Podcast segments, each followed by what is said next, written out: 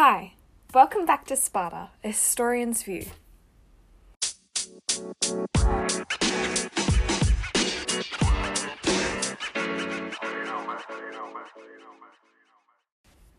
On this week's episode, we'll be exploring the core of Spartan society that stemmed from its devotion to its constitution, the Great Rhetra.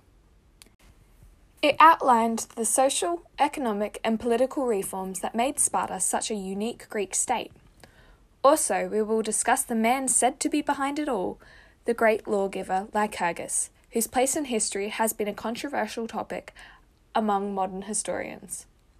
Whether he existed in flesh or as a myth, he was attributed with the introducing the strict laws that governed the Spartans, bringing them closer to the desired eunomia. Good order and good government was the end goal, and this would be achieved through the obedience of citizens to law, institutions, and military systems.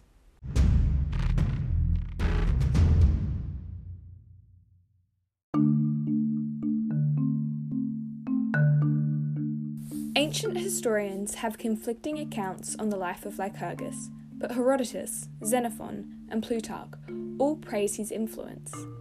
Little is known about the time of his existence, his background, death, or origins, leading many modern historians to believe that he was more of a metaphor or a myth than a real person. Spartans were not known for their writing and often relied on storytelling for recounting the past. This practice was prone to manipulation of past accounts to suit the militaristic present. So, although Lycurgus could have been a man who established laws, the extent of creating a whole system that was said to have lasted for several centuries is highly unlikely. Plutarch outlines his journey to study various forms of government by travelling around the globe and studying different modes of life in Crete, Ionia, and Egypt. He was said to have made comparisons between the strict and severe Cretans and the extravagant and luxurious Ionians, and the aspects he approved of, he might ca- carry them home. Plutarch believed that the Rhetra was obtained through the oracle of Delphi, having been blessed by the gods to a constitution which would be the best in the world. He said that it went a little like this.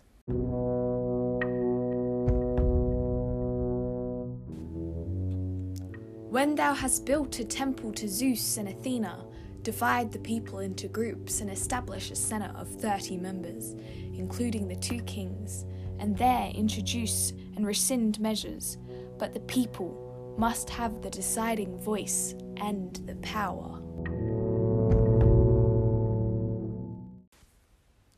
Later on, another document called the Rider was introduced, probably by the Spartan king Theopompus, which revoked some of the power away from the people, stating, But if the people shall speak crookedly, the elders and founder chiefs shall set it right.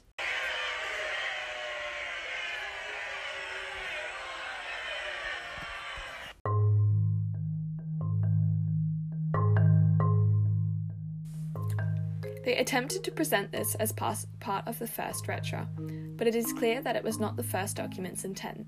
This latest shift that undermines the people's authority depicts the way in which the facts were skewed in Sparta to suit an image of constant law rather than a more probable reality of developing and changing society. By doing this, citizens would have believed a conservative tradition which created a continuous social stability.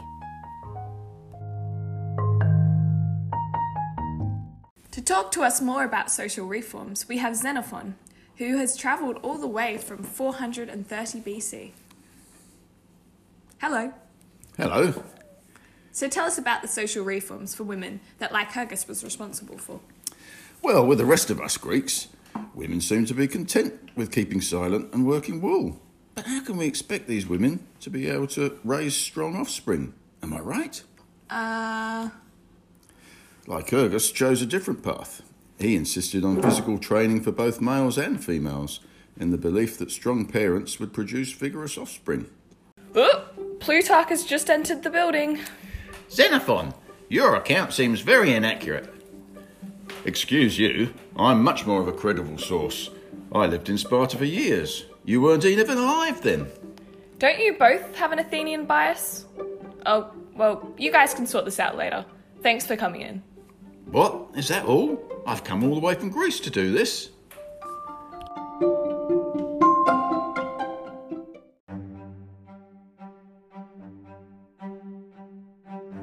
One of the main ideals of Spartan structure was to strive for equality. If we listen to our good friend Plutarch's account, it goes a little like this. Previously, land ownership was the root of inequality, with few wealthy citizens owning majority and the rest poor. Lycurgus divided the land up between citizens equally, each with state owned helots to work. The distribution of kleros meant that everyone was equal in wealth, and instead of money determining their worth, one could be measured by their militaristic achievements. Helots working the land effectively gave Spartans endless time to train without any other role to fill. This was furthered by Lycurgus as he introduced a ban on other occupations. He expelled useless crafts, leaving this up to the perioikoi, in order to assure the proper soldiers were made. His decision to ban all currency apart from iron bars and prohibiting luxury was an effort to prevent the accumulation of wealth in trading. Men were not able to bribe or steal, although it became a joke for many of the surrounding states who laughed at the worthlessness of this currency.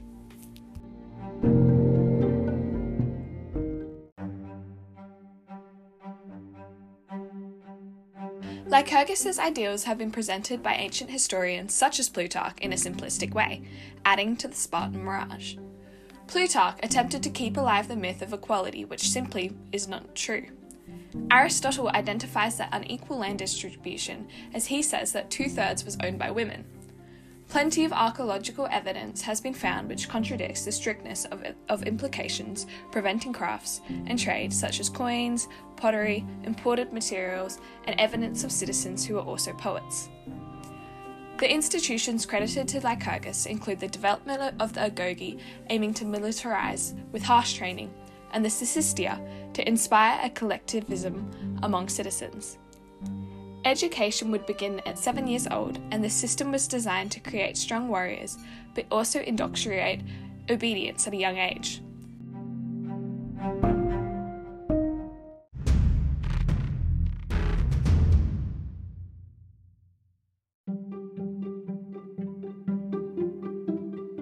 The accounts of challenges completed by the young were likely exaggerated by Athenian writers for dramatic effect although an emphasis on strictness is clear. Lycurgus also institutionalized mess groups so that private food consumption was discouraged and everyone, no matter their status, was to dine together. The rich could not be overindulgent at home or even display their luxuries as they ate the same food as all the other men. Lycurgus made wealth undesirable and laziness a form of weakness that was said not only to ruin the minds but the bodies of the Spartans.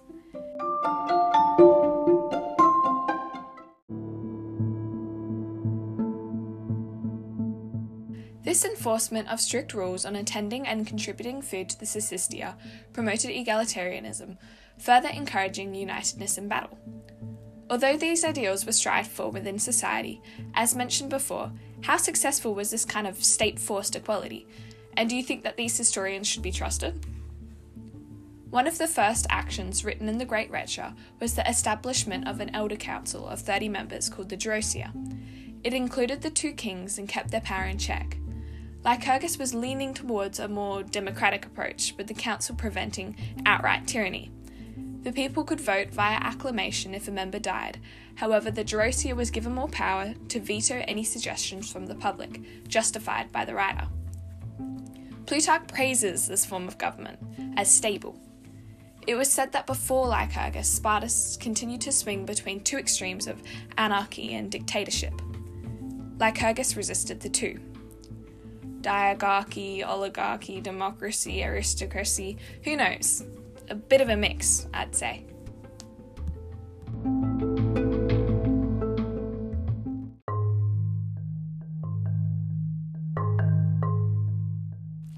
Lycurgus has been credited with developing all of Sparta's unique systems, which seems a little unlikely to me.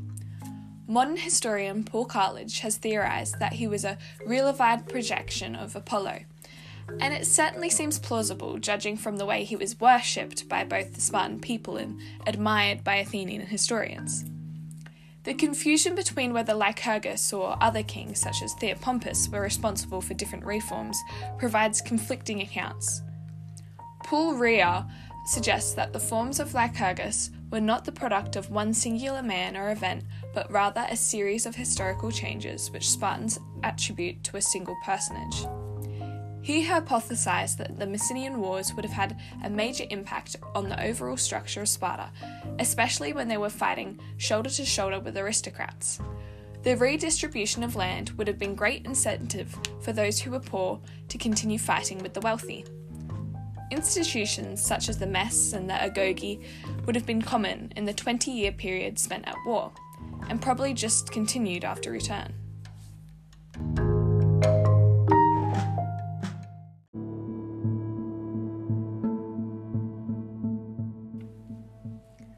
Although there has been much skepticism surrounding the great Rhetra and Lycurgus, there is still a possibility that a figure of influential status could have played a considerable role in the transformation of Sparta. The fact that such revolutionary change from tribes and chiefs to a subservient population in just two centuries is a big achievement. The aftermath of the Messenian Wars would have left an unsteady system and political upheaval, and the tensions between aristocrats, kings, citizens, and helots would be high. It is not implausible that Lycurgus could have envisioned a stable system at a time which it would have greatly benefited from a clear constitution. One leader could have been a figurehead for this movement.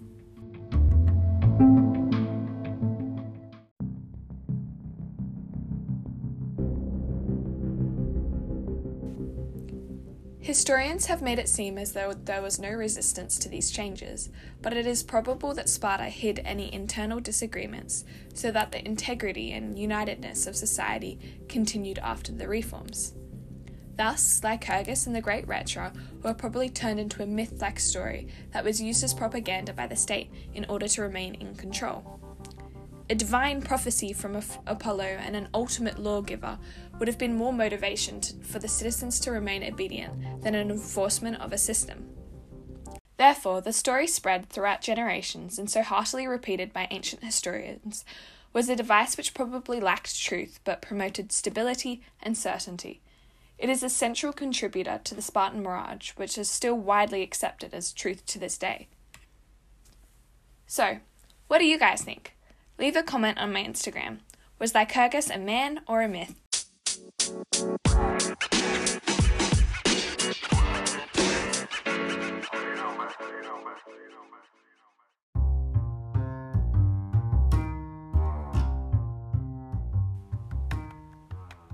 Join us next week, where we'll be looking at closer detail at the government. This was Sparta. I'm Pippa Kellingham, your host, and until next week, see you later.